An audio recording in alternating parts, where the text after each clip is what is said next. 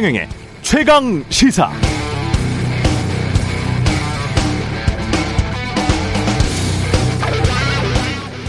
네, 12월 31일입니다. 올해 마지막 날인데요. 이맘때면 한 해를 반성하고 겸손하게 자신을 돌아보게 되죠. 겸손. 동양에서도 서양에서도 사람 됨의 근본 중 하나로 치는 덕목입니다. 겸손은 영어로는 휴밀리티.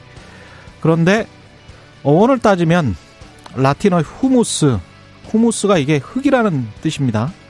결국 자연에서 태어나 자연으로, 흙으로 돌아갈 인간에게 좀 주제 파악 좀 하라는 뜻인 것 같기도 하고요. 한자로 봐도 겸손의 겸은 말씀 원자에 겸할 겸자가 합쳐진 게 이 겸이라는 한자어인데요. 이 겸할 겸자를 자세히 보면 볕단을 손으로 쥐고 있는 그런 형상입니다. 그러니까 말을 할 때는 볕단을 손으로 쥐듯이 조심스럽게, 곡식 알곡 떨어지지 않도록 그렇게 해야 겸손하다는 뜻이 되겠습니다. 겸손한 사람은 말을 통해서 존경을 받지만, 거만한 이는 말을 통해서 혐오를 받습니다. 그래서 정치인들의 일 덕목도 겸손입니다. 자신을 돌아보지 않고 끊임없이 상대를 향해 비난, 비판, 네거티브만 했던 후보들이 선거에서 승리한 적이 없습니다. 겸손하시길 바랍니다.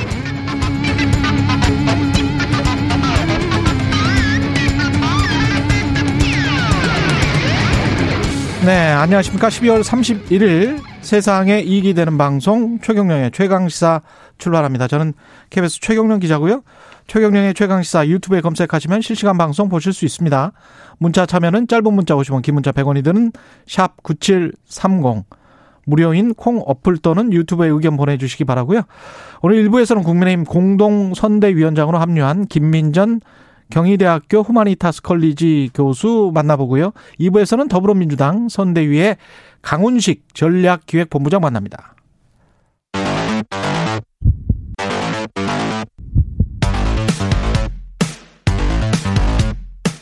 오늘 아침 가장 뜨거운 뉴스 언박싱. 네, 뉴스 언박싱 시작합니다. 민동기 기자, 김민아 평론가 나와 있습니다. 안녕하십니까? 안녕하세요. 예. 오프닝에 별 정치적인 뜻은 없습니다. 저희들도 겸손하게 뉴스 언박싱을 겸손하게 하고 있습니다. 사실은 이 정치인이 아니고 언론인인 저부터 이 겸손이라는 단어, 그 한자 단어를 곰곰이 보면요, 참 힘들어요. 이 겸손하게 말을 한다는 게, 우리는 뭔가를 좀 드러내야 되잖아요. 그렇죠. 근데 드러내면서 이걸 겸손하게 사람들에게 전달해야 되는 이 방식이 참 겸손하기 힘들죠. 그렇죠. 예. 최경영 기자님은 종종 겸손하지 않았던 때들이 있었습니다. 맞습니다. 네. 반성하겠습니다. 네. 학위가 2개나 된다 뭐 이런 것은. 네. 뭐 쓸데없는 이야기였죠. 아니, 중요한 정보죠. 네. 학위는 2개다. 네. 예. 올해 마지막 겸손하게 하겠습니다. 예.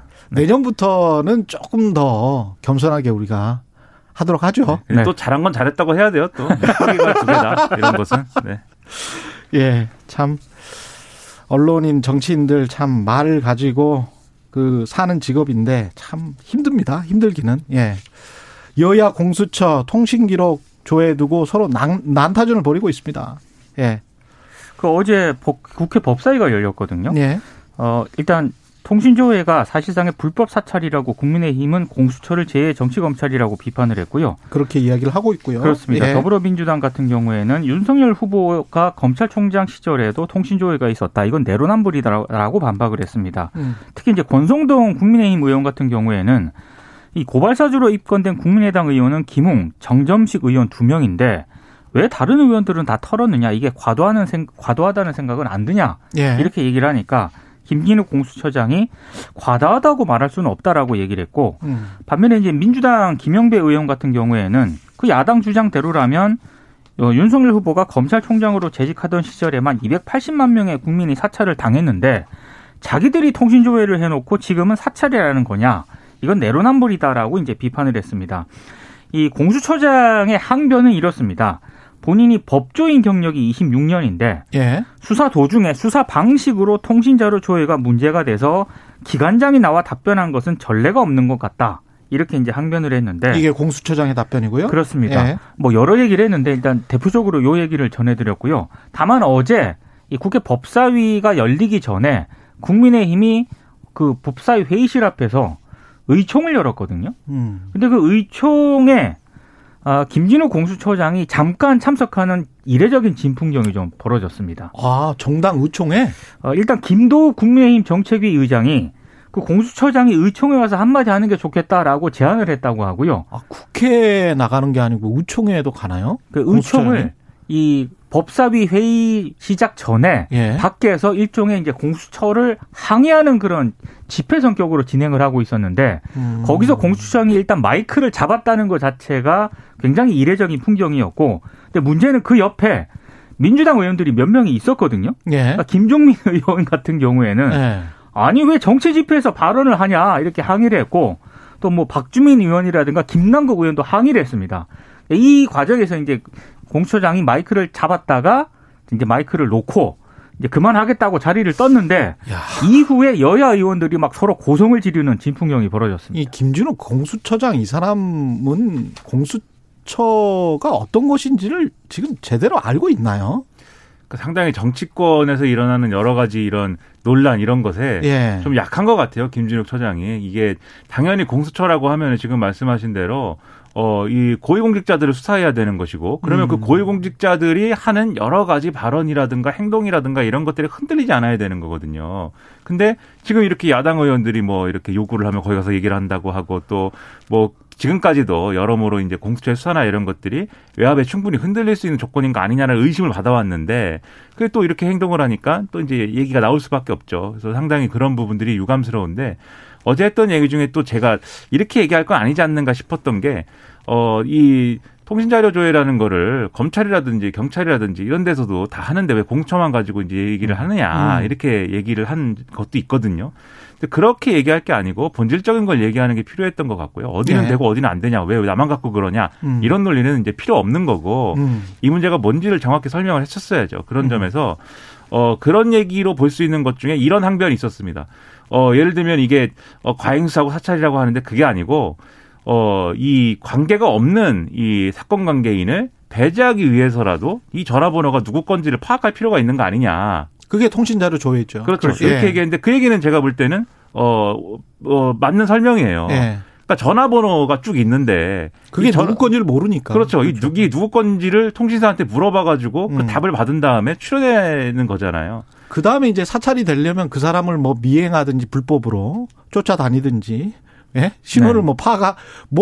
뭔가 신원 파악 이후에 뭔가 행동이 벌어져야 그게 사찰이 될 것 그렇죠. 같은데. 근데 이제 사찰이 예. 뭐냐에 대해서는 예. 상당히 이제 철학적인 질문입니다. 사찰은 그렇죠. 무엇인가라는 게. 그렇죠, 그렇죠. 그래서 과거에 예. 사실 시민단체들은 불법 민간인 사찰 뭐 예. 우리가 예. 그런 거 이야기할 때요. 그렇죠. 예. 그런 주장의 연장선에서 통신자료 조회를 너무 이제 광범위하고 한 것에 대해서 사찰이라고 했거든요. 근데 중요한 거는 제가 볼 땐 일관성 있게 이 문제를 이제 규정을 하는 게 필요한 것 같아요. 예를 들면. 그러려면 제도를 바꿔야죠. 그렇죠. 그렇죠. 네. 근데 이제 그 이전에 국민의힘이 이제 이거를 사찰이라고 주장하는 거에 대해서 판사 사찰 문건이라는 게 있지 않았습니까? 지난번에.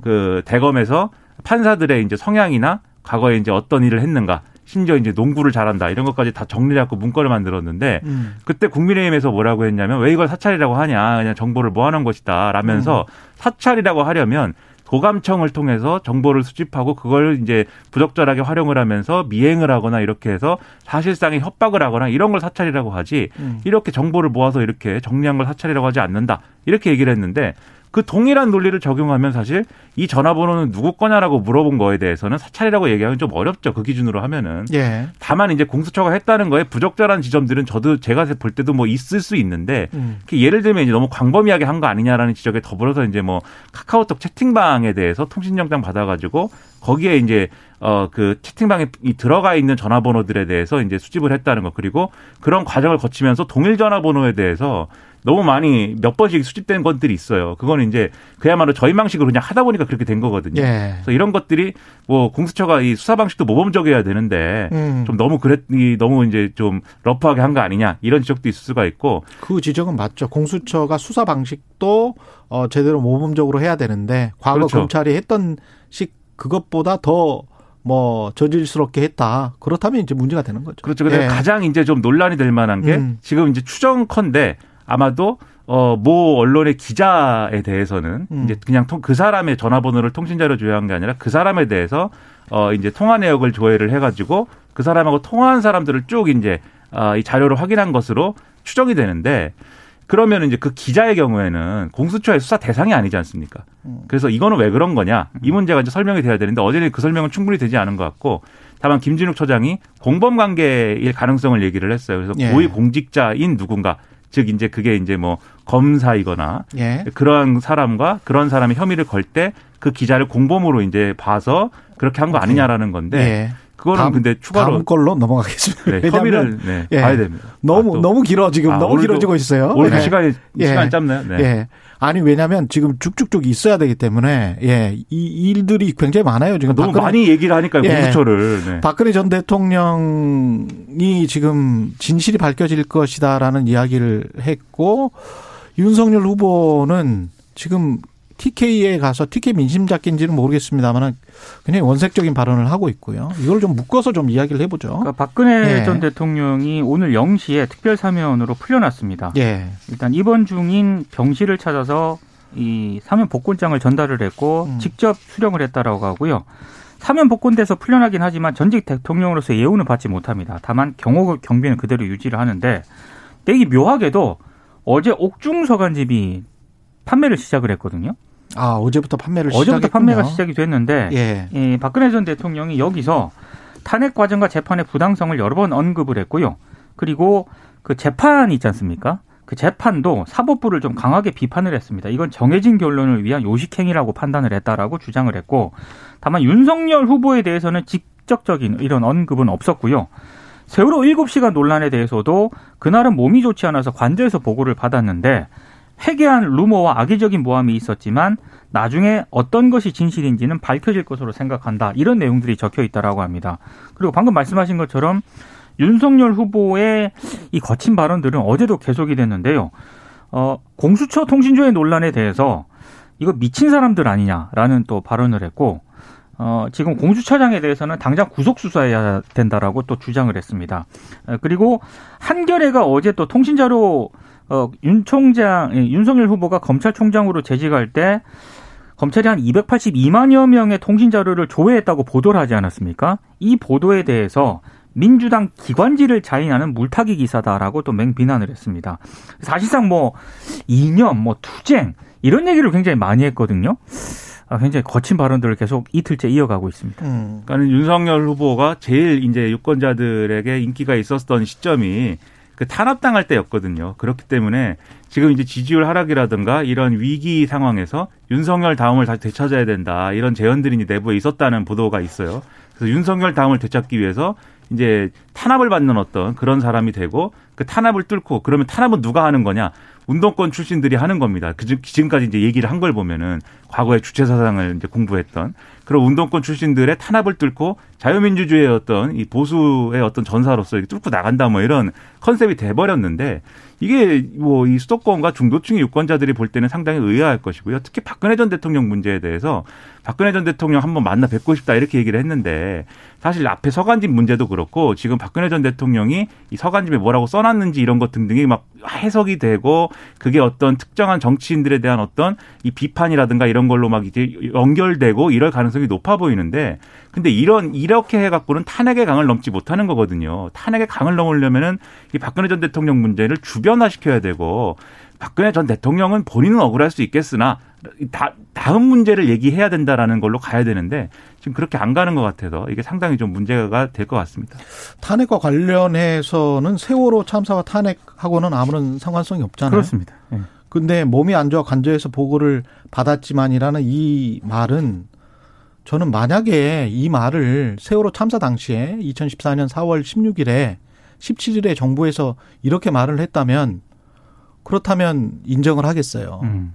그때 이렇게 이야기했습니까? 대통령이? 그때 청와대에서 당시 김기춘 비서실장 등이 어떻게 해서든 이날에 대통령의 이 동선을 숨기기 위해서 여러 가지 부적절한 행위들을 하고 그러면서 이 당시 그럼 대통령은 뭘 했느냐에 대한 여러 가지 의문들이 커진 거거든요. 저는 당시에는 취재기자 입장에서 취재 그 관련된 여러 가지 루머가 있었습니다만은 관련해서 보도는 안 했고요. 취재는 한 달 이상, 두 달 이상을 했어요. 그러면서 관련돼서 여러 가지 사실을 확인하려고 했습니다만 확인은 다 안 됐기 때문에 보도는 안 했습니다. 보도는 안 했지만 이렇게 말은 안 했어요. 분명히 당시 정부와 청와대가 내가 몸이 안 좋아서 관저에서 보고를 받았다라고 언제 이렇게 정직하게 이야기를 했습니까? 당시 2014년 4월에 이렇게 이야기를 했으면 그것 자체가 탄핵감이었을지도 몰라요. 국민적 분노가 높았기 때문에. 근데 그 공식적으로 그 청와대 내에서 어떤 회의를 열고 뭔가 공식적으로 했었던 것처럼 정부에서 이야기를 했었지 않습니까? 해명을 했죠, 그렇게. 예? 그렇게 일주일, 이주일이 지났잖아요. 그리고 난 다음에 어떤 루머들이 돌고 그 다음에 취재를 했지 않습니까? 이거는 제가 보기에는 물타기입니다. 몸이 안 좋아서 관저에서 보고를 받았을 뿐이라고 말하는 거는 그때 그러면 이렇게 해명을 했었어야죠, 정직하게. 근데 이제 사실 자체는 이제 그래서 결국은 나중에는 밝혀졌는데 그럼 그때 같이 보고받았던 사람 누구냐? 이게 또 크게 논란이 되고 뭐 이렇게 연결되는 부분들이 있었는데 아무래도 이 옥중 서간집이라는 게 이제 지지자들이 편지 보낸 거에 대한 답을 한 것이기 때문에 아마 뭔가 그런 차원의 이제 질문이 또 있었겠죠, 그 편지에. 그렇죠. 그래서 그런 것까지 포함해 가지고 볼 필요가 있을 것 같습니다. 이재명 후보는 그린벨트 좀 푸는 것도 고민을 해야 된다라고 이야기를 했고 이준석 당대표는 선대위에 또 복귀를 안 하겠다. 예. 네. 그러니까 이재명 후보는 여러 얘기를 어제 했거든요. 한국신문방송편집인협회 초청 토론회에 참석을 했는데 방금 말씀하신 것처럼 문재인 정부의 부동산 세제 정책은 실패라고 딱 규정을 해버렸고요. 그리고 수도권 추가 공급을 위해서 그린벨트 해제까지 검토할 수 있다. 계속 이렇게 부동산과 관련된 이런 정책적인 시그널을 계속 주는 것 같아요. 근데 어제 이제 언론들이 좀 많이 주목을 했던 거는 집권 구상과 관련해서 실용내각도 할 수 있다. 이 실용내각이 뭐냐? 최대한 좋은 인재를 진영 가리지 않고 쓰려고 한다라고 얘기를 했습니다. 그래서 기자들이 그러면 예비내각 명단에 탕평 통합인사가 포함되느냐라고 질문을 했거든요. 여기에 대해서는 가능하면 선거 과정에서 연합을 한다면 훨씬 나을 것이다라고 답을 했습니다. 그래서 언론들의 해석은 안철수 국민의당 후보라든가 김동연 새로운 물결 후보 등 이른바 그 제3지대 후보와 좀 연대에 나설 수 있다. 이런 좀 발언을 좀 시사한 것 아니냐. 이렇게 좀 해석을 하고 있습니다. 그러니까 지난번에 송영길 대표도 이제 안철수 대표에 대해서 이제 그렇죠. 그런 취재 얘기도 하고 한간에 뭐 공동정부 제안이 있다 뭐 이런 얘기도 있고 여러 가지 시나리오가 나오는데 뭐 현실화 될 거냐 그건 또 별개의 문제인 것 같아요. 그리고 이제 그린벨트 풀겠다 이건 아마 이제 이재명 이 후보는 경기도지사 시절부터 뭐 생각을 했을 수가 있겠는데 어제도 말씀드렸다시피 그린벨트 풀어가지고 거기다 공급을 하면은 그것에 의해서 좋은 효과도 있겠지만 나쁜 효과도 있을 거거든요. 그런 것들을 어떻게 그러면 보완할 거냐. 좀 이렇게 어떤 패키지의 형태로 제시를 해야 되는데 하나씩 껌껌이 계속 이제 던지는 그런 방식으로는 사실 이해하기 어려운 부분들이 있다는 생각입니다. 이준석 당대표는 복귀를 하겠다고 했었던 그 후보가 요청하면 복귀를 하겠다 이런 뉘앙스로 27일인가 28일 날에 이야기를 했던 것 같은데 약간 한번 물러서는 모양새를 보였는데 어제는 확실하게 복귀 의사 없다라고 밝혔습니다. 다시 페이스북에? 그렇습니다. 입장 변화가 전혀 없다라고 얘기를 했고요. 근데 오늘 김종인 위원장하고 오찬을 한다는 그런 보도가 있었잖아요. 그래서 김종인 위원장이 이때 어떤 뭐 중재안이라든가 이런 거를 내놓을지는 모르겠습니다만 일단 어제 상황만 놓고 보면 이준석 대표는 복귀 안 한다라는 입장이 확실하고요. 윤석열 후보도 뭐 본인이 직접 뭔가를 움직여서 이 상황을 타개해 나갈 생각은 없다는 그런 뜻을 분명히 밝히고 있습니다. 그러니까 윤석열 후보의 행보를 보면은 지금 이 행보를 보면은 선대위에서 윤석열 후보의 발언이나 그다음에 이런 일정이나 이런 것들을 제대로 다 컨트롤하고 있는지도 의문이고 이준석 대표가 처음에 이제 뛰쳐나갈 때 제기했던 이제 문제 중에 하나 핵심적인 문제인 거잖아요. 그게 선대위가 제 역할을 하지 못하고 있다라는 거. 근데 그 문제가 해소될 기미가 없고 후보가 거기에 대해서 생각이 변화가 없기 때문에 이준석 대표도 돌아갈 명분은 없는 거고요. 그다음에 이게 이제 어떤 명분상의 문제라고 하면 실리적으로 보면은 지금 이준석 대표가 또 하나 이제 좀 문제가 되고 있는 게 이른바 일부 유튜브 유튜브에서 이제 의혹 제기하고 이런 것들이 문제이지 않습니까? 윤리에서 다뤄져 가지고 그거를 뭐 어떻게 할 거냐 얘기가 있었는데 이준석 대표 포함해 갖고 이준석 대표가 제소한 조수진 최고위원이라든지 다 다루지 않기로 했어요. 그렇기 때문에 이 부분과 관련돼서도 이준석 대표가 계속 할 말을 할 수 있는 환경이 또 조성이 되고 있는 거기 때문에 지금 이제 별로 이 선대에 복귀할 마음은 없는 상태가 된 게 뭐 맞는 것 같아요. 네, 그래서 해법은 절충적으로 복귀 안 하더라도 선거에 도움되는 행위만 하자 이렇게 합의하는 게 아니냐 네, 그렇게 예. 생각이 됩니다. 뉴스 언박싱 민동기 기자 김민아 평론가였습니다. 고맙습니다. 고맙습니다. KBS 1라디오 최경령의 최강시사 듣고 계신 지금 시각 7시 40분입니다. 오늘 하루 이슈의 중심.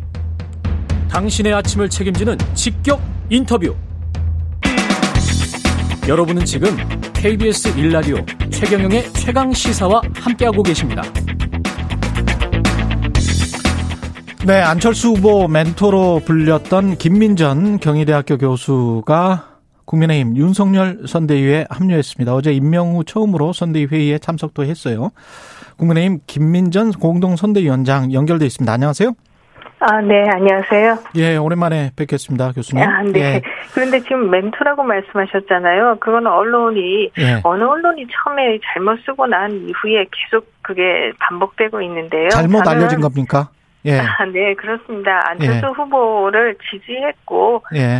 지금도 높이 평가하고 있다. 이렇게 생각합니다. 아, 그렇군요. 그게 저 멘토하고는 약간 뉘앙스가 다른가요? 특별히 지적하시는. 다르죠. 멘토라고 예. 하는 것은 어드바이스를 주는 입장이고 예. 저는 그동안의 지지자였다. 지지자였다. 네. 네. 네. 알겠습니다. 제가 오프닝이 겸손이었는데 겸손하게 말씀하시네요. 안철수 후보를 지지하지만 정권 교체를 위해서 국민의힘에 합류했다. 이게 네. 그럼 저 국민의힘 들어가면서 좀 이 취지의 그런 말씀이셨죠, 이게? 아, 네, 그렇습니다. 예. 이제 어느 기자분이 과거에 했었는데 왜 들어갔냐라고 말씀하시면서 안철수 후보 이제 지지하지 않냐라는 예. 말씀을 하셨어요. 그래서 저는 뭐 지금도 굉장히 높이 평가하고 있고 특히 미래를 볼 수 있는 정치인 가운데 아주 드문 정치인이시다. 그렇게 높이 평가하지만 이번 선거의 시대 정신은 정권 교체다. 그런 차원에서 정권 교체에 조금이라도 도움이 되고 싶다라는 예. 말씀을 드렸죠. 거기서부터 이제 시작된 겁니다. 그럼 정권 교체의 현실적 선택이었다라고 제가 판단을 한다면 그러면 만약에 지지율이 안철수 후보가 높아지면 그러면 안철수 후보를 도와주실 수도 있으세요? 국민의힘. 어떻게 생각하세요? 예를 들면 2017년 예.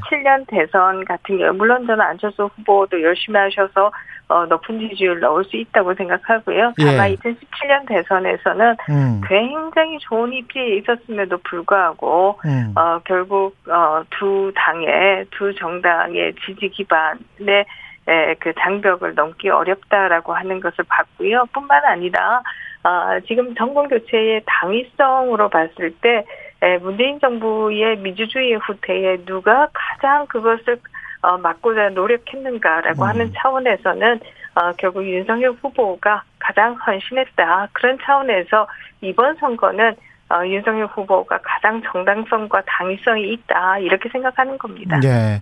문재인 정부의 민주주의 후퇴를 말씀을 하셨는데요. 어떤 부분에서 그렇게 느끼고 계십니까? 아, 네. 지금 논란이 되고 있는 동신 사찰, 동신 조회 마찬가지이고요. 지금 대통령 야당 후보를 비롯해서 가족, 그리고 국회의원 84명, 또 기자분들 140명 정말 놀라운 규모로 이루어지고 있지 않습니까? 네. 특히 그 가운데 정말 저는 질이 좋지 않다라고 생각하는 것은 공수처에 대해서 불리한 기사를 썼던 기자의 전화기를 사찰했다. 이건 정말로 저는 좋지 않은 것이고 민주주의의 위협이다 이렇게 생각하고요. 정말 예를 들면 한도 없는데요. 대표적으로 2018년 지방선거에서 그 송철호 후보를 청와대의 8개 조직인가요? 그 청와대가 도왔다라고 하는 게 검찰이 2020년 1월에 기소했던 내용입니다. 그런데 아직 제대로 재판이 되고 있지 않다. 검찰의 판단이 저는 100% 옳다라고 생각하는 것은 아니지만 재판이 이루어져야 되잖아요. 그런데 재판이 이루어지고 있지 않다. 이것은 정상이 아니지 않느냐라는 생각하고요. 저는 뭐 2020년 총선도 마찬가지라고 생각합니다. 선거법상에는 6개월 이내에 재검표를 마치도록 되어 있습니다만은 네. 내년 대선 이후로 미뤄진 것들도 있고요. 이렇게 미뤄진다라고 한다면 정말 제대로 된 재검표가 되겠는가. 더더욱이나 한국 선거에 있어서 선관위가 그동안에 굉장히 정말 정확한 개표 관리를 해왔습니다. 근데 이번 선거에는 이상하게 이 뭐 증거 보존 과정에서 나타났던 것을 봐도 국민들의 소중한 그 투표 용지가 무슨 특정 회사의 그 빵 상자에 그것도 구멍이 숭숭 뚫려 있는 빵 상자에 들어가 있다든지 이런 것도 그동안에 우리가 선관위가 선거 관리할 때 이렇게 하지 않았거든요. 이것도 저는 정말 이상한 일이다. 왜 이런 것을 제대로 재검표를 하지 않는가? 또 왜 이렇게 관리를 했는가? 라는 생각을 할 수밖에 없고요. 특히 우리가 민주화 이후에는 뭐 민주화 초기에는 뭐 선거법에 걸리고 이런 분들이 야당 의원들이 여당으로 당적을 바꾸고 뭐 이런 일들도 있었습니다만은 적어도 포스트 상김 정치에 와서는 그런 일이 없었어요. 근데 아시다시피 성남시에서는 야당 의원이 수십억을 받고 여당 의원으로 당적을 바꾼다. 이런 일도 어떻게 있을 수가 있는가. 저는 한국 민주주의에 아주 중대한 그야말로 후퇴가 일어나고 있는 게 아닌가 하는 아주 불길한 생각을 하고 있습니다. 2020년 총선은 그래서 그 부정선거였다 이런 말씀이신가요? 부정선거였다라고 제가 얘기 드리는 거 아니고요. 예. 이렇게 여러 가지 문제가 있으면 제대로 점검할 수 있어야 민주주의다라고 하는 겁니다. 근데 제대로 점검을 하지 않는다. 예를 들면 재검표도 제대로 이루어지지 않고요. 우리가 역대 선거에서 단 뭐 한두 표의 오차도 별로 없었습니다. 근데 2020년 총선에서는 유난히 이상하게 오차가 이미 재검표가 이루어진 곳에서도 많이 있었고요. 우리가 역대 선거에서 재검표를 해도 이상한 투표 용지가 나온 적이 없었어요. 근데 이번 선거는 유난히 또 이상한 투표 용지들이 나옵니다. 예. 이렇다라고 하면 이게 왜 이런지 제대로 이유를 우리가 추적할 수 있어야 되는데 그러지 않고 있다라고 하는 것에 대한 우려를 하게 되는 거죠. 그 정치학 교수시니까 저보다 훨씬 잘 아시겠지만 EIU 같은 곳에서 있지 않습니까? 이코노미스트 인텔리전스 유니트, 이코노미스트 지에서 운영을 하는 거죠. 거기 민주주의 지수를 보면 2021년 초에 언론에서도 보도가 됐습니다만은 한국이 23위거든요. 네. 예, 아시아 국가 중에서는 예, 네. 1위고 네. 미국보다 높습니다. 네, 뭐 그 사실 이제 이코노미스트의 민주주의 지수도 또 여러 가지 여론 조사를 통해서 하는 것이기 때문에요. 예. 지금 제가 말씀드린 것에 대해서 지금 처음 들으시잖아요. 광범위하게 들어보신 적이 없으시잖아요. 예. 그렇다라고 한다면 외국 인사들 뭐 등을 중심으로 해서 예. 여론 조사한 결과를 가지고 우리가 아주 좋은 민주주의다 이렇게 얘기하는 것은 저는 조금 정확하지 않을 수 있다. 제가 말씀드리는 건 이제 좋은 민주주의다, 뭐 나쁜 민주주의다가 아니고 그 추세나 흐름을 보면 우리가 흔히 이야기하는 국경 없는 기자회랄지 프리덤 인덱스랄지 미국에서 운영하고 프랑스에서 운영하는 그런 것들 보면 추세적으로 봤을 때는 문재인 정부가 나빠졌다 이렇게 말하기는 힘들고 그 순위가 올라갔다 이렇게 말할 수는 있거든요. 네. 지금 제가 말씀드리는 게 그런 겁니다. 예. 지금 우리가 그동안에 꼭꼭삼에서 제가 이런 얘기를 하면 무슨 부정선거 충이니 뭐 이렇게 막 해서 말을 못하게 하잖아요. 예. 그런데 우리가 미국 같은 경우에도 부정선거론이 제기되었습니다만 미국은 굉장히 꼼꼼하게 재검표를 했습니다. 그리고 또 예를 들어서 뭐 그 당시에 영상이나 이런 것을 통해서 이상한 행동을 한 사람이 있다라고 하면 그 직원들을 또 다 불러서 청문회도 하고 다 했어요. 예. 저는 이렇게 자유민주주의도 과학과 마찬가지라고 생각해요. 이상한 기준과 의문을 제기할 수 있고 그 의문에 대해서 왜 그런지 살펴볼 수 있어야 제대로 된 민주주의다. 그런 차원에서 우리가 지금 재판도 제대로 되고 있지 않고 왜 법에서 6개월 이내에 하라고 하면 왜 하지 않는가? 예. 왜 그 검찰이 청와대가 선거에 개입했다라고 기소를 했는데 왜 재판을 하지 않는가? 이거 다 정상이 아니라는 거죠. 알겠습니다. 그 민주주의라면 아무래도 그러면 토론이나 뭐 이런 것을 더 많이 해야 되겠다는 그런 생각은 있으신 거죠? 아, 물론입니다. 예, 제가 예. 지금 토론을 방해하는 건 아니죠. 예, 예. 예. 근데 이제 만약에 이제 TV 토론을 여당 쪽에서는 많이 하자라는 쪽으로 지금 공세를 하는 것 같고, 야당 쪽에서는 어떤 조건을 하면 뭐 토론에 임할 수 있다 뭐 이런 것 같고, 이런 사람과 토론하는 거는 좀 가짠다. 이런 이야기까지 나오는데요. 이 부분에 관해서는 어떻게 생각하십니까? 네, 뭐 저는 토론은 많은 것이 좋다 이렇게 생각은 합니다. 그러나 전제 조건이 몇 개 있다고 생각하는데요. 예. 첫 번째로는 우리가 이 TV 토론, 대선 후보의 TV 토론이 도입된 것은 미국에서 1950년대부터 시작을 했습니다. 그리고 이제 이것이 우리도 1997년 대선에서 도입이 되었어요. 예. 그래서 미국 같은 경우에도 3번을 합니다. 그래서 우리 선관위에서도 3번을 도입한 것이다. 이 점을 지금 얘기 드리겠고요. 그다음에 토론은 정말 이게 단순한 싸움을 하기 위한 장이 아니라 이것이 정책에 대한 정말 의견을 나누고 이것을 통해서 양 후보가 더 좋은 정책을 찾아가고 만약에 이렇게 하기 위한 것이라고 한다면 정말 토론에 정직하게 임해야 한다라는 생각을 합니다. 그러나 예. 지금 뭐 지금 대장동 사건도 마찬가지죠.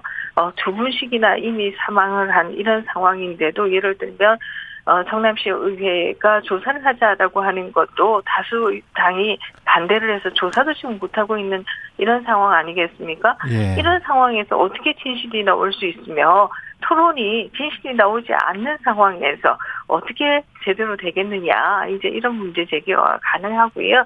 그런 차원에서 윤석열 후보는 이것에 대한 특검을 하자. 그러면 토론도 할 수 있지 않겠냐. 이 얘기를 하고 있는 거죠. 그 위원장님 혹시 마지막으로요. 시간이 별로 없어서 윤석열 네. 후보와 안철수 후보의 단일화에서 어떤 역할을 하실 수가 있습니까? 단일화는 두 후보 간에 있어서의 저는 신뢰가 굉장히 중요하다 이렇게 생각하고요. 네. 그것은 결국은 후보가 중심이 될 수밖에 없는 일이다라는 생각을 합니다. 제가 무슨 단일화의 가교다 뭐 이렇게 얘기 드리기는 어려워요. 네, 알겠습니다. 여기까지 듣겠습니다. 고맙습니다. 네, 감사합니다. 네, 국민의힘 김민전 공동선대위원장이었습니다.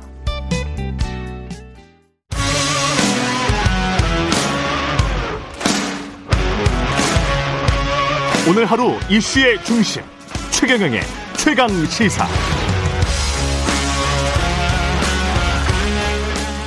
네, 최근 이재명 민주당 대선 후보가 윤석열 국민의힘 후보를 앞서는 여론조사 잇따라 발표되면서 민주당은 고무된 모습인 것 같은데요. 대선 D-68일 남았습니다. 예, 연말 판세 여당에서는 어찌 읽고 있는지 더불어민주당 선대위의 강훈식 전략기획본부장 나와 계십니다. 안녕하세요. 네, 안녕하세요. 예, 오랜만에 뵙겠습니다. 네, 오랜만입니다. 예, 윤석열 후보는 문재인 대통령을 향해서 그리고 현재 정부를 향해서 또 이재명 후보를 향해서도 계속 강도 높은 비판을 쏟아내고 있는데 먼저 이번 정부를 향해서는 좌익 혁명 이념과 북한 주사 이론을 배워서 마치 민주화 투사인 것처럼 자기들끼리 끼리끼리 살아온 집단. 국민을 약탈하고 있다. 지난 6월인가요? 약탈 정권이다라고 한 적이 있었죠. 한 적이 있었잖아요. 정치 참여를 선언하면서 그게 이제 다시 나오는 것 같네요. 예. 저는 그 다음에 한 말이 좀 더 무식한 삼류바보들 네. 데려다 정치에서 경제 외교 안보 전부 망쳐놨다. 저희 다른 건 모르겠지만 예. 무식한 삼류바보 검찰총장을 쓴 건 반성하고 있습니다. 아, 저희 뭐. 그렇게까지 네. 표현하시는 도가 지나친 이야기를 네. 계속 하셔서요. 네. 저는 네거티브 공세는 지지율 떨어지니까 더 열심히 하시는 것 같은데 그건 2등 전략이라고 제가 분명히 말씀드릴 수 있습니다. 네거티브로 국가 대통령이 된 사례는 없습니다. 다른 나라도 마찬가지고요. 그래서 그건 2등 전략이고 본인 거기다가 색깔론까지 더하는 것은 시대착오적이기까지 하다. 이런 말씀드립니다. 그리고 이건 거의 뭐 대통령 후보의 품격이라고는 일도 찾아볼 수 없고 오히려 저는 검찰총장의 모습 그리고 그 폭력적인 모습만 저는 확인할 수 있다라는 생각이 들어서 국민들은 오히려 더 두려움에 떨지 않을까라는 걱정이 많이 드는 워딩이고요. 정권을 심판해야겠다라고 하는 야당 후보의 입장은 알겠으나 우리가 미래 대통령을 뽑는데 또 5년을 맡길 사람을 뽑는 건 아주 부적절한 발언을 계속 연일하고 있다 저는 이렇게 생각합니다. 곱게 정권 대놓고 물러가는 게 정답이다. 이재명 후보를 향해서는 조사하면 감옥 갈 사람 중범죄자 확정적이고 이 후보와 토론하는 것은 어이없다. 정말 가짠타. 이렇게 이제 또 이재명 후보에게는 네. 몰아쳤습니다. 어제 그게 그 국민의힘 대구 경북 선대위 출범식에서 한 말인데 예. 저는 표현에 대한 품격은 차치하고 이야기할 그럴 거리도 안 된다고 보고요.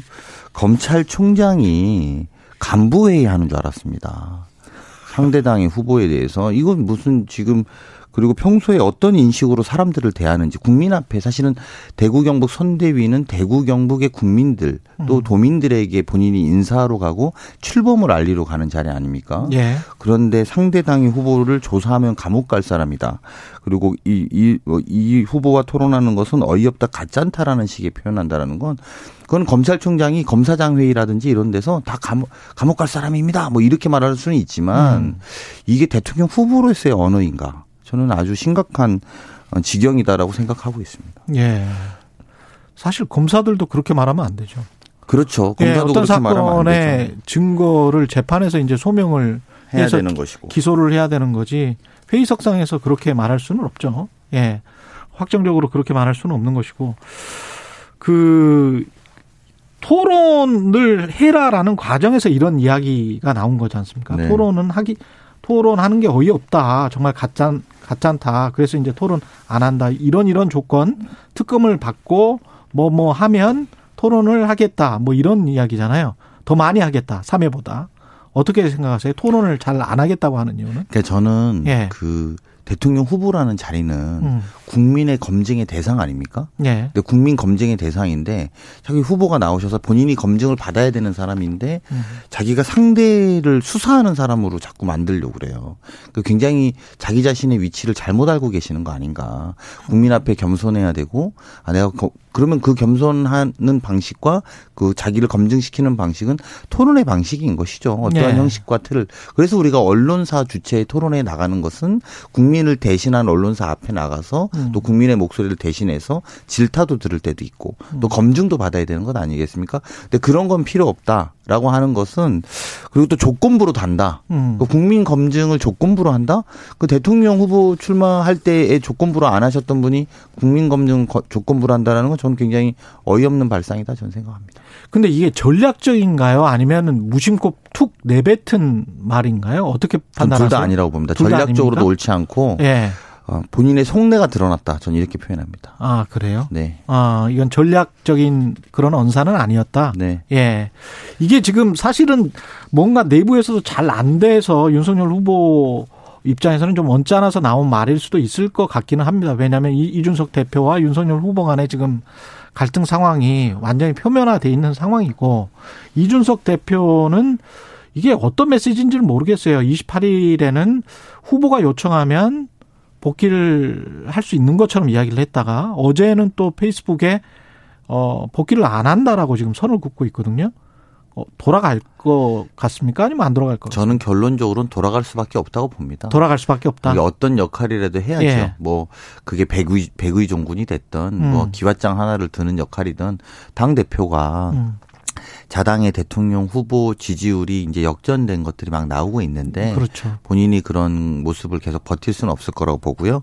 전 좀 더 안타까운 것은 박근혜 대통령 전 대통령이 사면되셨지만 저희가 보는 모습은 이명박 박근혜 정부 시절에 국정 운영하던 분들이 반성 없이 계속 권력 탐하고 아직도 내부 투쟁하고 있는 것 같다. 대통령은 오히려 죄를 사면받아서 나와서 전직 대통령은 국민 앞에 송구스럽다는 표현을 하고 있는 와중에 그 정당의 실체, 과거 10년에 이랬었구나. 내부 권력 투쟁으로 이렇게 권력을 탐하고 내부 투쟁하고 있구나. 저는 그런 모습을 보이는 것이 오히려 제가 더 길게 말하지 않아도 국민들이 아마 안타깝게 보고 있을 거라고 봅니다. 근데 보수적인 지지층 그다음에 TK, PK 지역에서도 후보 교체 여론조사에 따르면 후보 교체를 하는 게 맞겠다라고 생각하는 사람들이 70% 안팎인 것 같더라고요. 이게 혹시 가능하다고 보십니까? 그거는 시기마다 다를 수 있는데 시기마다 다를 수 있다. 지금부터 중요할 겁니다. 윤석열 후보 입장에서는 무엇에 따라서 지지율에 따라서? 그러니까 그 후보 교체론을 어떻게 잠재워 나가느냐. 잠재워 나가느냐. 네, 그게 후보로서 계속 유지가 되는 거고요. 반대로 후보 교체론이 더 높아지면 후보직이 진짜 위태로워질 수 있죠. 근데 법적으로도 그렇고 뭐 이게 시간상 도저히 불가능하다 이렇게 말씀하시는 분들도 있더라고요. 네, 그렇게만 보기에는 어쨌든 투표를 하는 행위이기 때문에 예. 여러 가지 정치적 사항은 다변할 수 있는 거거든요. 다만 뭐 윤석열 후보 입장에서 보면 그걸 줄여나가는 게 중요하다고 지금은 그렇게밖에 말씀드릴 수 없다고 봅니다. 그래요.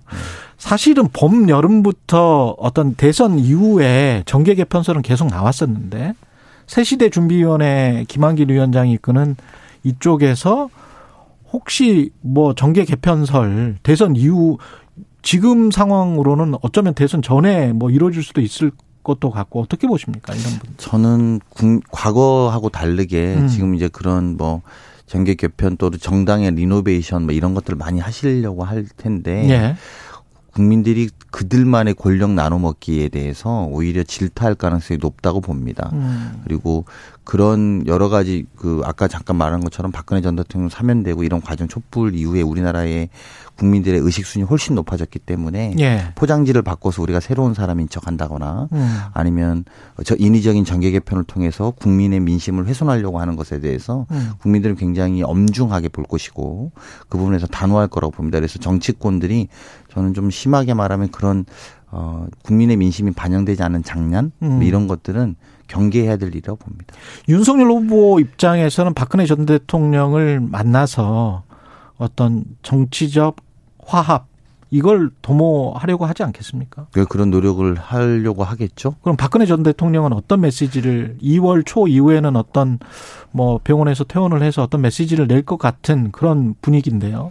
저는 잘 모르겠습니다만 사면 받은 대통령이 나와서 정치적 메시지를 함부로 하시지 않지 않을까 싶습니다. 전직 대통령 하지 않을 것이다. 네, 전직 대통령이라는 위치라는 것이 또 국민들이 그런 거를 또 그렇게 된다고 하면 좋아하지도 않을 거라고 생각하기 때문에요.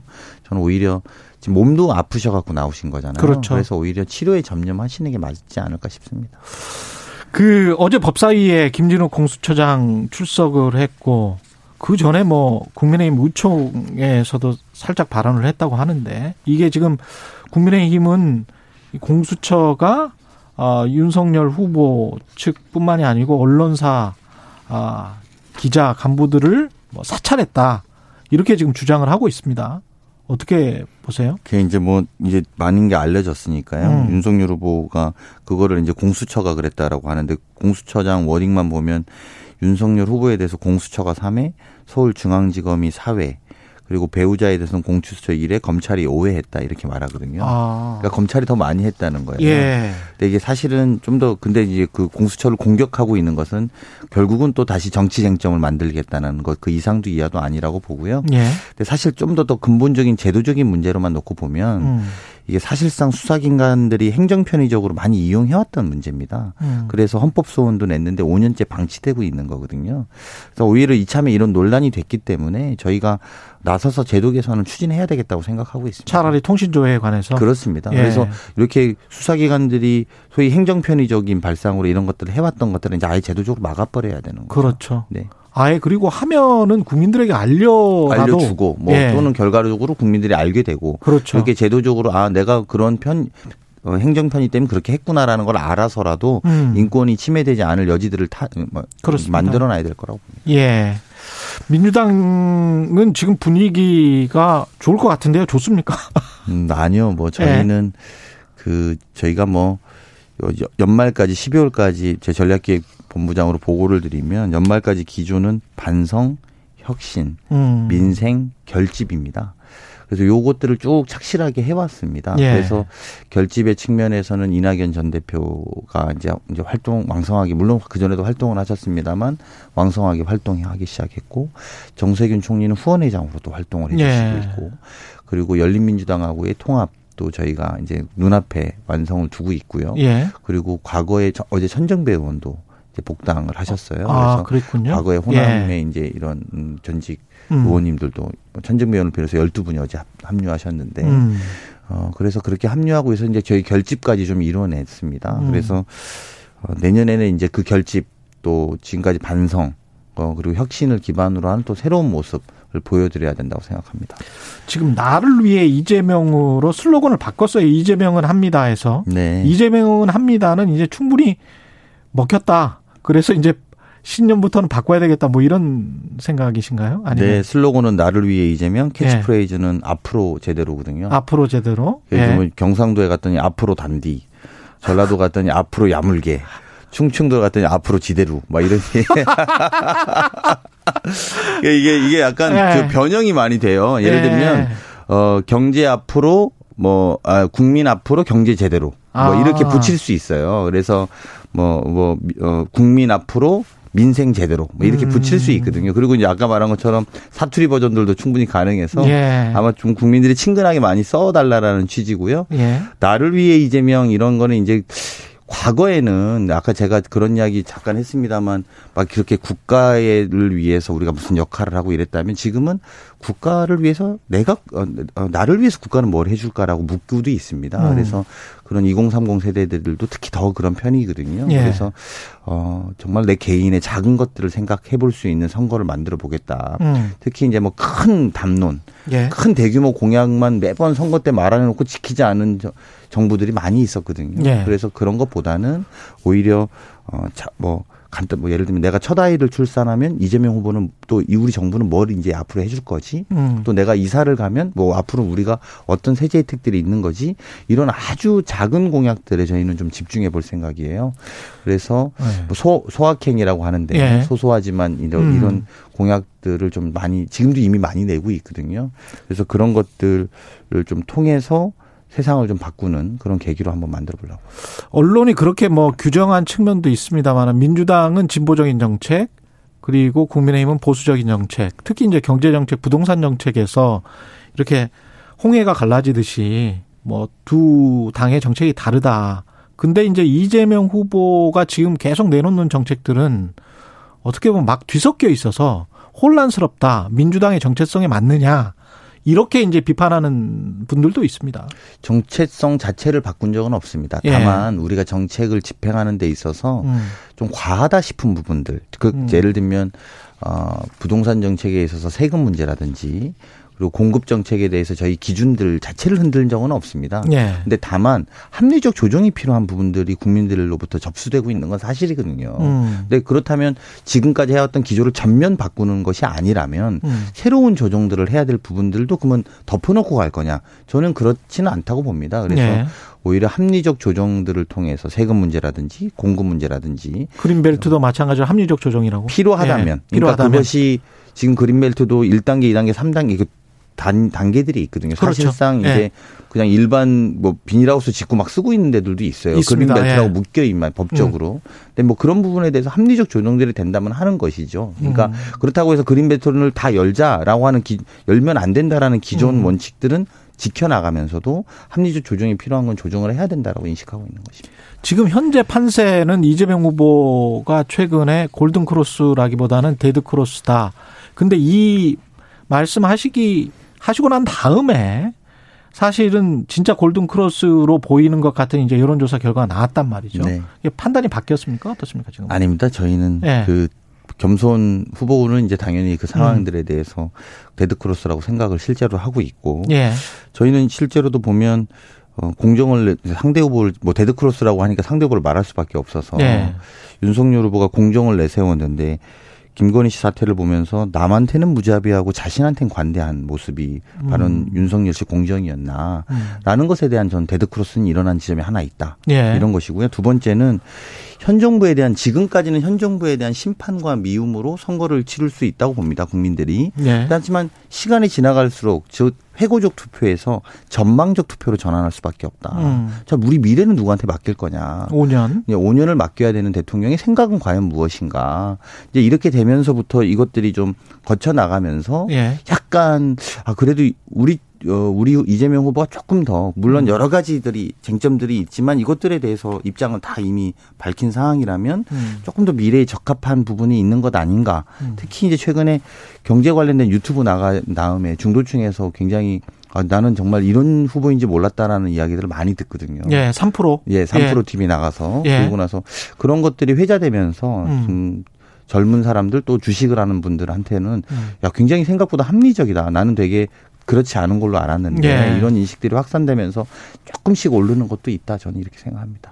근데 그러면서 이제 안철수 후보의 지지율이 올랐단 말이죠. 네. 예. 그래서 뭐 10% 비슷하게 간 여론조사도 나왔고 네. 그걸 생각을 해보면 만약에 안철수 후보가 20% 근처까지 따라간다면 안철수 후보 쪽으로 단일화가 되면 혹시 또는 뭐 안철수 후보가 독자 생존할 정도의 지지율을 얻으면 이재명 후보로서는 위협적인 거 아닙니까?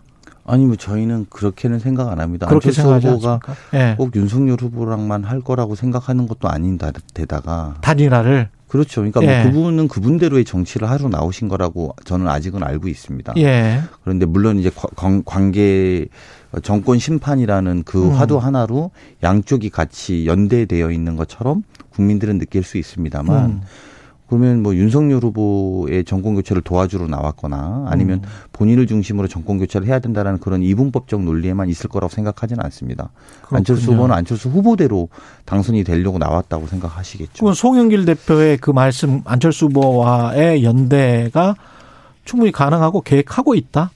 네, 뭐 그런 것보다도요. 그런 구체성이 있는 건 아닙니다. 다만 안철수 후보가 지금 윤석열 후보를 보면서 무슨 생각을 할 건지는 전 되게 중요할 거라고 보는데 예. 뭐 교각사루라고 하지 않습니까? 솥불 바로 잡으려다가 소를 죽이는 우를 범한다고. 그래서 물론 정권교체 잘못된 걸 바꾸러 나오셨죠. 예. 그렇지만 국민들을 생각하면 윤석열이냐 윤석열 후보냐 이 부분에 대한 심각한 인식은 가지실 수 있다고 봅니다. 예. 그렇다면 국민들을 위해서 어떤 선택을 할 것인지 뭐 그런 측면에서 송영길 대표가 제안한 것도 한번 고민해 볼 여지는 있는 것 아닌가 예. 이런 정도이고요. 저희가 뭐 어느 후보랑 하겠다 안 하겠다라는 방향성보다도 저희는 어쨌든 국민들을 위해서 누구랑도 함께 연대하고 고민해볼 수 있다, 협력해볼 수 있다는 원칙적인 입장을 갖고 있습니다. 내년부터는 어떤 선거 전략으로 임할 계획이세요? 마지막으로. 아, 오늘 그걸 다 말씀드리면. 짧게. 지금까지는 득점하는 것보다는 예. 실점을 막는 데 집중해왔다고 저희는 생각합니다. 그리고 앞으로는 득점하는 것, 즉 회고적 투표에서 전망적 투표로 가면 어떤 사람한테 나라를 맡길 것인가 또 어떤 공약들이 국민들을 다시 설레게 할 수 있는가 희망을 줄 수 있는가에 저희는 네. 집중할 생각입니다. 그래서 후보는 그런 메시지를 할 것이고요. 또 당은 어쨌든 혁신이라는 과제를 부여받았습니다. 민주당은 혁신해서 국민들에게 새롭게 선보이고 네. 그 혁신된 정당 그리고 또 혁신된 마음으로 새로운 정부를 만들어내는 각오를 임할 생각입니다.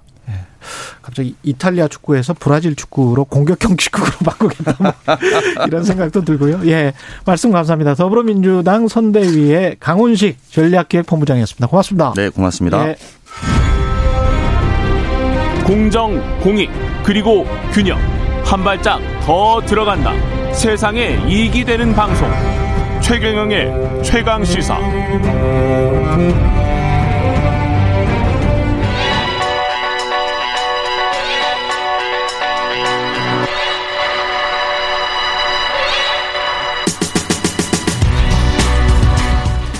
네, 최경령의 최강시사 매주 금요일마다 여야 대선 주자 관련 여론조사 살펴보고 있습니다. 여론조사 전문업체 메타보이스의 김봉신 대표 자리하셨습니다. 안녕하세요. 안녕하십니까. 예, 오늘 다룬 여론조사 개요부터 먼저 소개를 하고 코너 진행하겠습니다.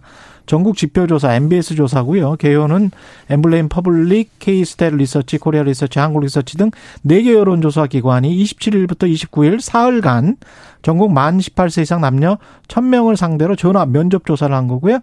표본 오차는 95% 신뢰 수준의 플러스 마이너스 3.1%포인트, 응답률은 28.3%입니다. 응답률 높군요, 이건. 예. 서울신문과 갤럽 조사는 서울신문이 갤럽에 의뢰해서 27일, 28일 이틀간 했고요. 18세 이상 남녀 1,008명 상대고요. 전화 면접 조사 방식이고 표본 오차는 95% 신뢰 수준의 플러스 마이너스 3.1%포인트, 응답률은 15.4%. 역시 전화면접 조사가 응답률이 높군요. 높습니다. 예. 예. 두 조사 모두 전화면접 조사였고요. 예. 이 여야 주자들 지지율은 어떻게 나왔나요?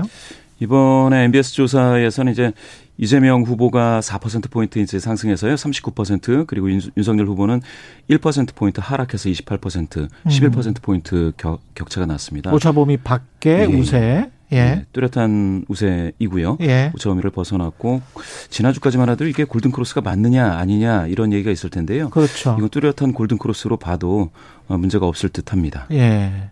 그다음에 갤럽은 어떻게 나왔습니까?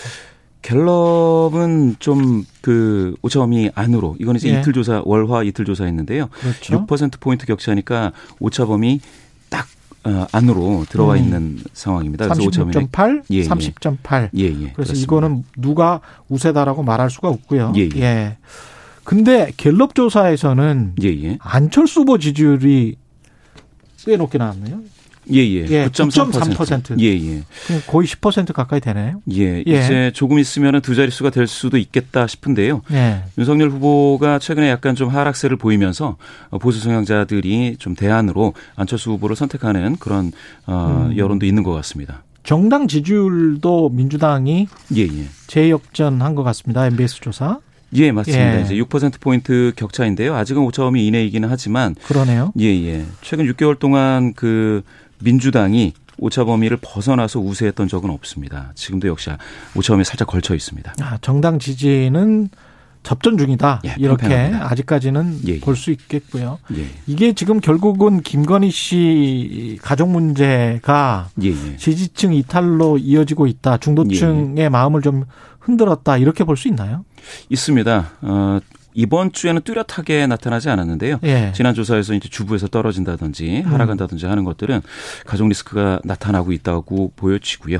예, 예. 또 이제 선대위 불협화음도 그 리더십에 아주 타격이 좀 있는 것 같습니다. 그다음에 이제 사과를 하는 방식과 후속 대응이랄지, 그다음에 이제 예. 토론과 관련해서 예, 예. 이게 이재명 후보 측이 뭐 토론을 많이 하자고 했었을 때 이렇게 그 예. 반응하는 방식 예. 여기에 관한 평가도, 유권자들의 평가도 여기에 담겨 있다. 여론조사에 담겨 있다. 이렇게 볼 수 있겠습니까? 그렇긴 합니다. 그런데 예. 이제 하나 보셔야 될 거는 그 윤석열 후보가 1%포인트 하락으로 방어를 했습니다. 사실은 이 하락세가 더 가팔라지면 25%까지 내려가는 거 아닌가 하는 그런 전망도 있었는데요. 하락은 방어했는데 그 이재명 후보가 상승, 반전하는데 오히려 그 뭐라 그럴까요? 유권자들의 어떤 눈길이, 관심이 이재명한테 쏠리는 상황이 됐다. 그러면 윤석열과 관련된 어떤 노이즈 마케팅 식의 어떤 그런 이슈들이 사람들이 좀 뭐라 할까요? 이슈 피로감을 느끼는 것 같습니다. 피로감을 느낀다? 예, 예. 예. 근데 이재명 후보도 이제 대장동 개발 의혹이랄지 논문 표절 문제랄지 이런 예, 것들을 야당에서 제기를 했고, 이게 이제 지지율 하락으로 이거는 이어지지 않았단 말이죠. 이어지지 않았습니다. 예. 대장동 개발 의혹이 이제 의혹으로만 남기 때문에 또 이제 그 특검을 수용한다고 했기 때문에 대장동 이슈가 윤석열 후보에게 프리미엄이 있는 그런 이슈라고 보기는 좀 어렵고요. 논문 표절도 이게 공정성을 분명히 어겼다라는 뭔가가 나와야 되는데 이슈 확장력이 별로 그렇게 강하지 않습니다. 국정안정론, 정권심판론 이 추이도 지금 많이 바뀌네요. 예, 예, 바뀌었습니다. 민심의 흐름이. 예, 맞습니다. 예. 예. 그, MBS 조사에서는 안정론이 5%포인트 더 많아서 오차범위 내로 이제 안으로 들어와 있는 상황이 유지되고 있는데요. 예. 결국 이제 심판을 한다. 정권을 심판을 해야 된다라는 데 대한 동의 응답이 점점 적어지고 있습니다. 계속해서. 예. 심판은 아닌데 다른 조사를 보면 교체가 좋으냐라고 하면 교체는 또 절반 정도 나오거든요. 절반에서 조금 더 많거나. 아, 워딩을 약간 바꿨군요. 예, 예. 그렇습니다. 그러니까 국정 안정과 정권 심판. 예, 예. 또는 정권 교체냐, 정권 유지냐. 예, 예. 이거에 따라서 응답이 약간 다를 수가 있겠습니다. 예, 예. 예. 그렇습니다. 더군다나 이번에는 예. 그 정권 심판론이 서울에서 10%포인트 하락했고요. 충청에서 8%포인트, 대구 경북에서 5%포인트 하락했습니다. 그렇죠. 심판론이. 예. 예, 이거는 뭐 부동산 정책을 적극적으로 제시한다든지 박근혜 사면 뭐 이런 것에 영향이 있었던 것 같습니다. 그러네요. 예. 이거는 또 워딩이 슬쩍 다르기 때문에 그거는 예, 예. 자세히 보셔야 될 것 같아요. 예, 예. 예. 아주경제하고 한길리서치 조사 중에 예, 예.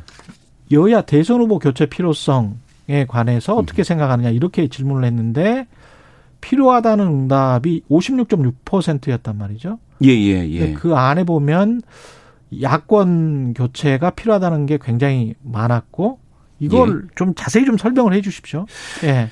이게 이제 필요하다는 응답이 이제 과반이다 이렇게 나왔는데요. 이게 사실은 그 질문 문항의 어떤 질문 워딩을 보면 문구를 보면 여야 후보라고 물었다라는 겁니다. 그러니까 여야 후보. 어느 특정 후보를 교체해야 하느냐라고 물은 거는 아닙니다.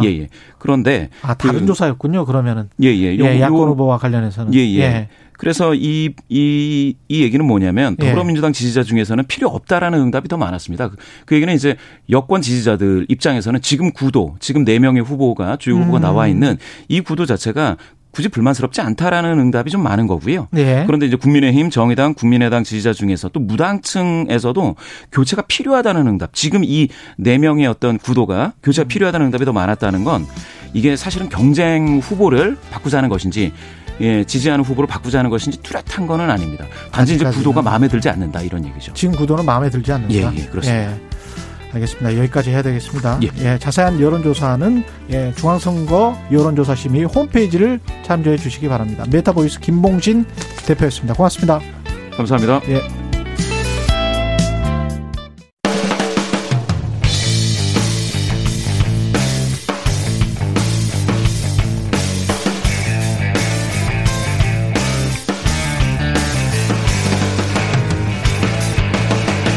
최경영의 최강 시사.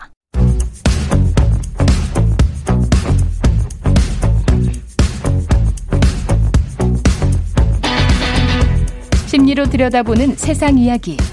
뉴스는 십니다. 네, 정치, 경제, 사회 등 우리 사회의 다양한 이슈를 심리학적 관점에서 풀어보는 시간입니다. 최경령의 최강시사 뉴스는 십니다. 아주대학교 심리학과 김경윤 교수님 나와 계십니다. 안녕하십니까? 네, 안녕하세요. 어제 이슈 오도독 김호기 교수님이랑 같이 촬영을 했었는데 오늘 또 뵙습니다. 2021년 마지막 날인데요. 오늘의 주제, 내일이면 우리가 한 살씩 더 먹지 않습니까? 나이에 관한 이야기인데요. 나이라는 이 숫자가 우리 마음에 영향을 미치죠. 한 살은 영향을 미치나요? 한 살씩 영향을 미치나요? 아니면 10년씩 어떻게 영향을 미치나요? 영향을 실제로 받으시잖아요. 조금씩은. 좀 받죠. 특히 대가 40대, 50대 이러면 영향 받는 것 같아요. 사람들이 퇴사를 언제 많이 하느냐. 갑자기 퇴사 얘기를 드려서 약간 좀 엉뚱하다고 생각하실 수도 있는데 사람들이 퇴사를 언제 하느냐. 라고 봤더니 재직 5주년, 재직 10주년 이렇게 뭔가 좀 크게 의미를 부여할 만한 단위가 끝날 때 이제 이직장에서 있을 만큼 있었네. 제가 어제도 재직 10주년을 딱 맞이하고 아주 심각하게 이제 이직을 고려하시는 분을 뵌 적이 있는데 그냥 아무 이유 없이 10주년이니까. 그러니까 그게 아무 이유 없다기보다는 5주년, 10주년이 되면 그 이유들이 더 이제 평상시에 묻어놨던 이유들이 잘 떠오른다고 봐야 되지 않을까요? 그렇군요.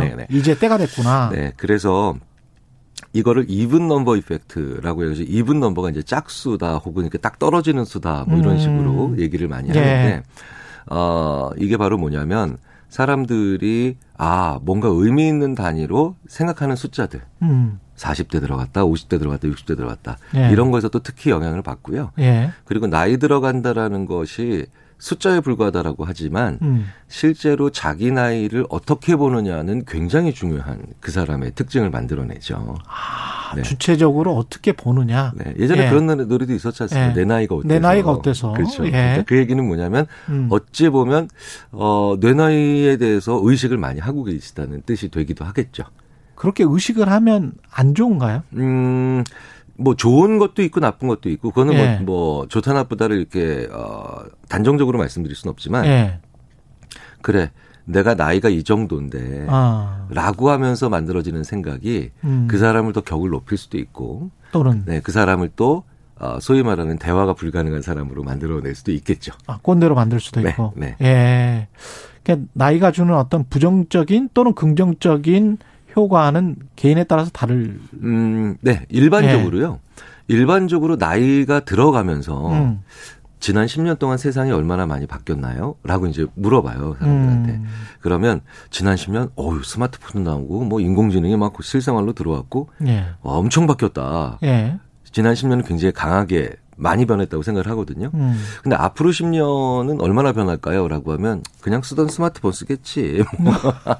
별로 안 변한다고 생각해요. 아. 연구를 실제로 하버드 대학의 댄길보트라고 하는 그 연구자가 그 지난 10년간의 변화를 사람들이 한 100 정도로 추정을 하면 추정이 아니죠. 회고죠. 예. 회고. 앞으로 10년은 얼마나 변할까라고 하면 한 30 정도밖에 예측을 안 한다는 거예요. 아. 그러니까 지난 10년은 100, 앞으로 10년은 30. 그러니까 그 70만큼 우리가 놓치고 사는 거겠죠. 그러네요. 앞으로 또 그게 예. 100, 최소 100만큼 변할 테니까. 예. 근데 문제는 나이 들어가면서 기울기가 떨어진다. 무슨 얘기냐? 앞으로 지난 10년 10. 앞으로 10년 3.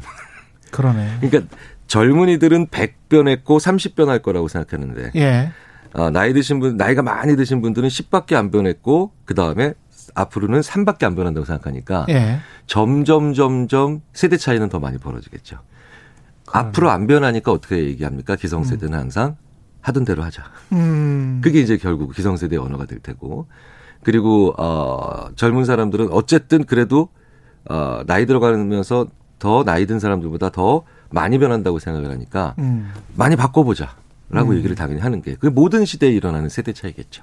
근데 우리가 청소년기 이런 말도 있지 않습니까? 10대 때는 10km로 그렇죠. 가는 것 같고 네, 50대 네. 때는 50km로 가는 것처럼 빨리 지나간다. 네, 네. 60, 70대는 뭐 10년이 70km, 80km로 가는 거잖아요. 네, 네. 이 어떤 뇌에서 이런 진짜 시간이 이렇게 빨리 지나가는 것 같다. 실제로 뇌에서 그렇게 네. 생각을 하는 겁니까? 그런 우리가? 연구들 굉장히 많습니다. 아. 네, 그래서 그 얘기는 예. 맞는 얘기입니다. 맞는 이야기입니까? 네. 진짜 빨리 가지 않았습니까? 2020년, 2021년. 엄청 빨리 갔어요. 엄청 빨리 갔죠. 근데 이제 대학교 예. 다닐 때, 고등학교 다닐 때는 1년 잘 안 가거든요. 그러니까 같은 시간이라도 더 젊은 세대가 길게 느끼고요. 왜 그럴까요? 왜 그러냐면 생각해 보시면 다녀본 1년이 많지가 않잖아요. 아, 예. 자주 다니는 길은 금세 간다고 생각하잖아요. 그러니까 다녀본 1년이 살아본 1년이 많으니까 그 1년이 빨리 가는 거예요. 그러니까 경험이 다채로운 젊은 시기는 뭐 시간이 좀 천천히 가는데 그렇죠. 경험이 고정돼 있는 중장년 이후는 그냥 시간이 빨리 가버린다. 그렇죠. 그래서 다양한 경험을 하는 중장년이나 노년도 시간이 느리게 갑니다. 다양한 경험이라면 네. 뭐 여행을 뭐 자주 간다거나 뭐 그렇기도 하고요. 예. 그리고 안 해본 일을 한다든가, 그렇죠. 혹은 전혀 새로운 삶을 산다든가. 예. 그런데 항상 여기서 중요한 건 그게 크기보다 빈도가 중요하거든요. 크기보다 빈도가 네. 중요하다. 그러니까 그랜드 캐년을 가고 뭐 루브르 박물관을 가는 게 아니라 그럴 필요는 없다. 네, 옆 동네를 가보고 예. 안 만나봤던 사람도 만나보고 조금 새로운 일도 해보고 안 해봤던 그런 그. 빈도가 높은 새로운 것에 대한 빈도가 높은 사람들이 시간이 그냥 훅 갔어라고 하는 느낌이 좀 덜하죠. 교수님이 소확행 말씀하실 때도 빈도 이야기를 많이 하셨잖아요. 행복 네, 이야기 이야기할 때도 그러니까 이제 크게 뭐 1억짜리 뭘 뭐 하고 뭐 이게 아니고 뭐 10만 원짜리나 만 원짜리 뭘 해도 본인이 만족하는 것들을 자주 하는 게 좋다. 네. 그래서 저희들이 이런 표현을 써요. 예. 그 지금 하신 말씀을 듣고 우리 예. 뇌가 크기보다 빈도에 더 민감하다. 크기보다 빈도에 네, 민감하다. 좋든 나쁘든. 네. 아 그렇구나. 네. 근데 재밌는 건 예. 여기서 꼭 나이 들어가면서 나쁜 것만 있는 게 아니라 나이 들어가면서 정말 좋은 게 하나 있어요. 뭐가 있습니까? 그 빈도에 대한 추정이 정확해져요. 아. 네, 그게 60 정도 되면 예. 그러니까 저도 아직 60이 아니잖아요. 예. 근데 60 정도 들어가면 꽤 많은 분들이 오늘 5번의 좋은 일과 3번의 나쁜 일이 있었어요. 그럼 5 빼기 3이니까 플러스 2죠. 예. 근데 젊은 사람들일수록 그 나쁜 일이 좋은 일이 많았어도 나쁜 일이 그 날의 후반 혹은 그 해의 후반 이렇게 후반으로 갈수록 끝이 나쁘니까 다 나빠. 망했어. 이런 경향이 많아요. 아, 부정적인 것을 더 강하게 인식하게 됩니까? 네네. 젊은 그것도 사람들이? 후반부로 갈수록. 그렇군요. 네, 그래서 제가 직장 상사분들한테 후배 직원들 퇴근할 때 뭐라 그러지 마라. 그럼 하루 망했다 그러고 생각한다. 이게 이제 일반적인 연구 결과거든요. 그렇군요. 네. 그런데 나이 들어가서 한 60대나 70대 정도 되면 그래도 오늘 5번의 좋은 일이 있었잖아. 3번의 나쁜 일이 특히 후반에 있었어도. 네. 그래서 오늘은 그래도 오늘은 플러스 2네. 허허허. 라고 대부분의 연구에서 보면은 60대 정도 들어가면 이게 정확해져요. 그러니까 60대 정도 되면 어떻게 생각해야 될까? 객관, 훨씬 더 자기 자신에 대해서, 그렇죠. 자기 자신의 삶에 대해서 객관적이 될 수 있다. 그렇죠. 그래서 그게 안 되면 정말 문제인 거죠. 아, 나이 들어가면서 가질 수 있는 좋은 측면 중에 하나가 네. 자기 자신을 객관적으로 볼 수 있고 내 네. 주변에서 일어나는 일을 좀 더 객관적으로 볼 수 있는데 네. 일반적으로 그런데 다시 말씀드리자면 그러니까 그것도 못하시면 그걸 못하시면 그거는 정말 문제가 커지는 거죠. 근데 역으로 나이가 들면 안 좋은 게 뭐 성경에도 그런 이야기 있잖아요. 아이들이 예언을 하고 노인들이 꿈을 꾼다. 제가 굉장히 좋아하는 구절인데 노인들이 꿈을 꾸기가 힘들어요. 그 나이가 들면 꿈을 꾸기가 힘들잖아요. 새로운 꿈을.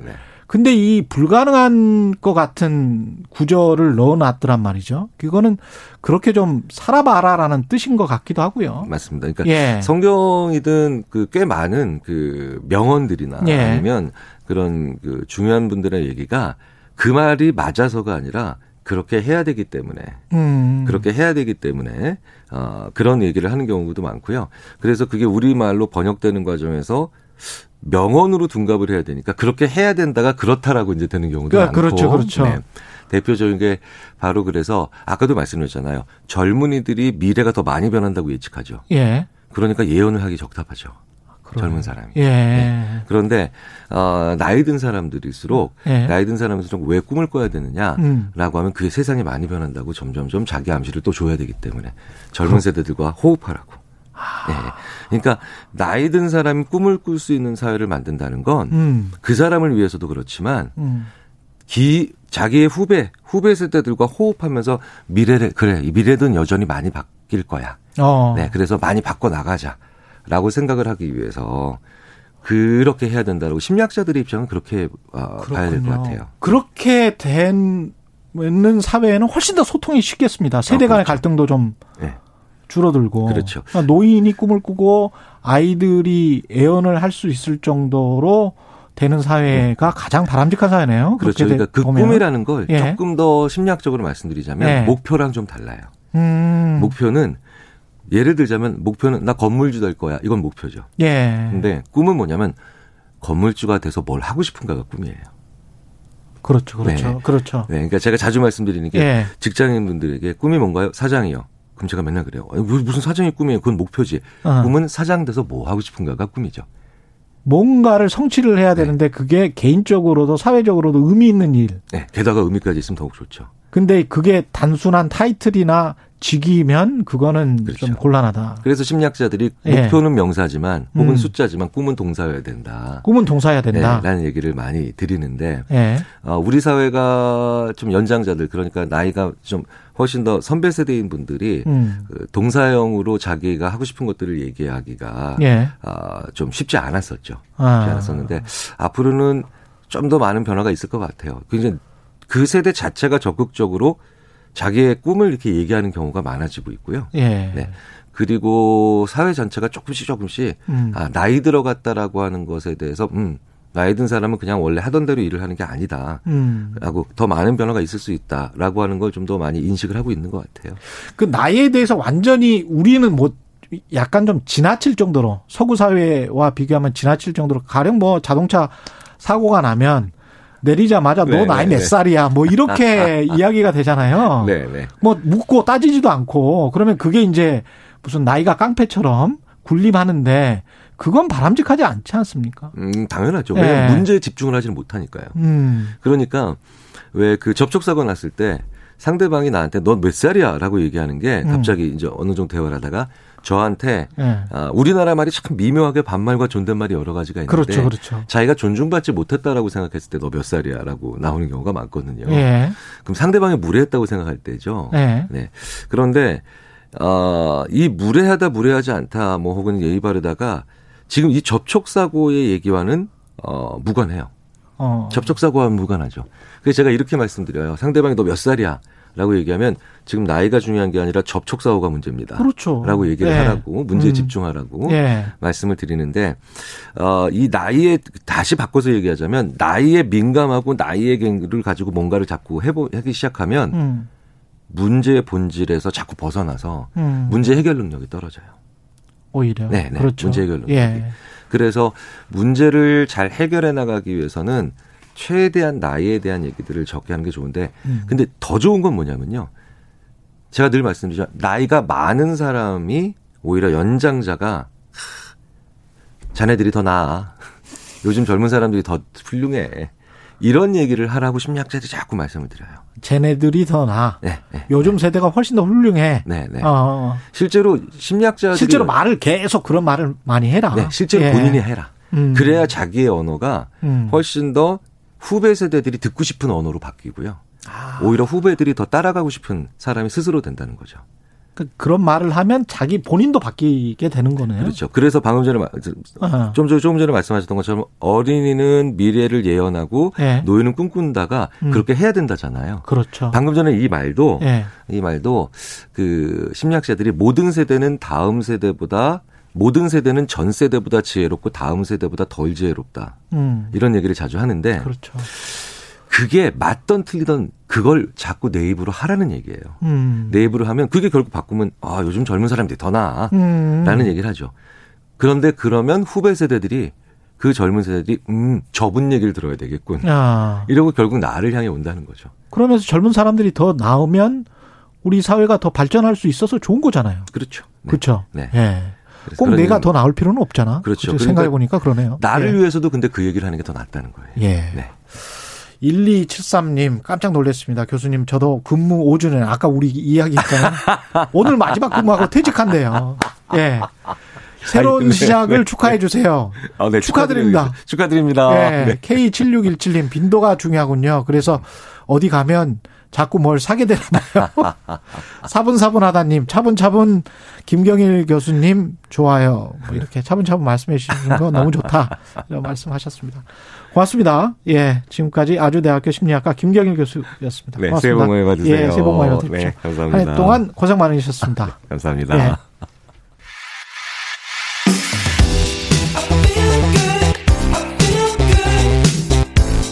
세상에 이익이 되는 방송 최경영의 최강 시사.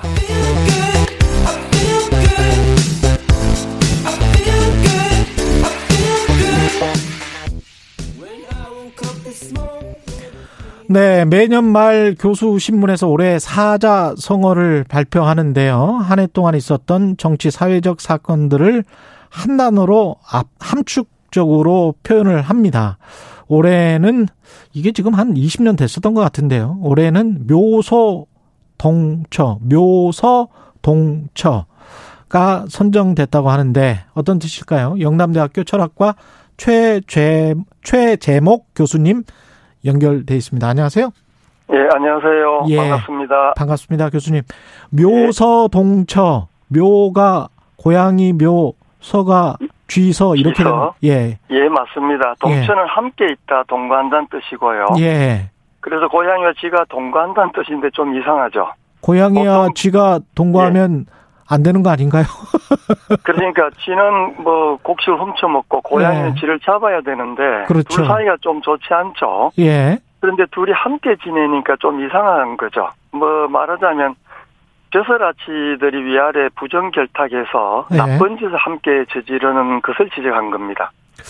아, 고양이는 쥐를 잡아야 되는데. 그렇죠. 관리하고 잡아야 예. 되는데. 예. 쥐 잡을 고양이가 쥐랑 함께 놀면 이건 그냥 국민들의 곡식을 훔쳐먹는 거 아니냐 뭐 이런 예. 뜻이네요. 뭐 그런 뜻입니다. 예. 이게 유래가 된 역사적인 어떤 뭐 사건 같은 게 있습니까? 아니면 설화 같은 예, 게 있습니까?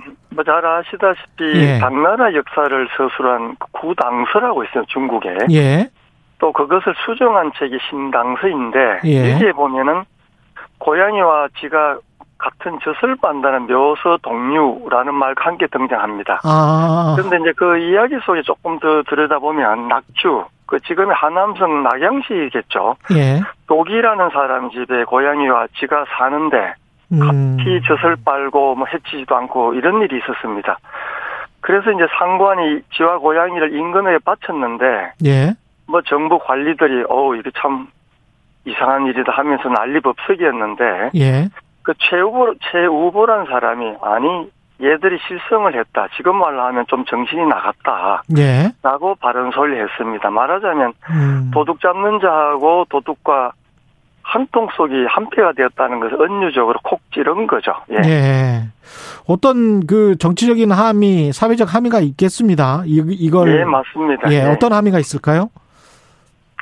예, 제가 이걸 추천할 때 뭐 계기라고 한다면은 최근에 뭐 넷플릭스의 오징어 게임이나 지옥에서 보듯이 뭐 여러분들이 두려워하고 좀 불안해하는 부분들이 많습니다. 힘들게 살아갔죠. 예, 아주 안간힘을 쓰면서 걸어가고 있는데 뭐 그런 가운데 LH 사태니 무슨 사태니 대장동 사태니 많은 게 불고 나온 건 사실이지 않습니까? 그럼요. 예. 그냥 평범한 눈으로 본다면은 이제 좀 자괴감, 박탈감도 불러일으켰던 것 같아요. 그렇죠. 그리고 또 입법, 사법, 행정을 책임진 분들이 정치인들이 부정을 저지르는 사람들과 한통속이 되는 모습도 많이 지켜봤고 예.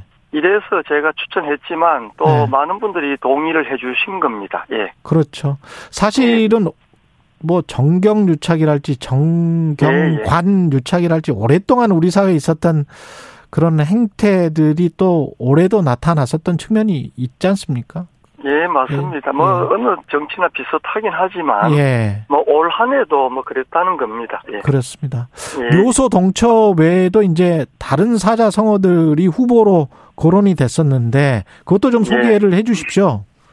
예, 뭐 묘소 동처 외에도 여러 개가 있는데요. 예. 우선 사람과 말이 모두 지쳐 피곤하다. 인곤마핍. 예.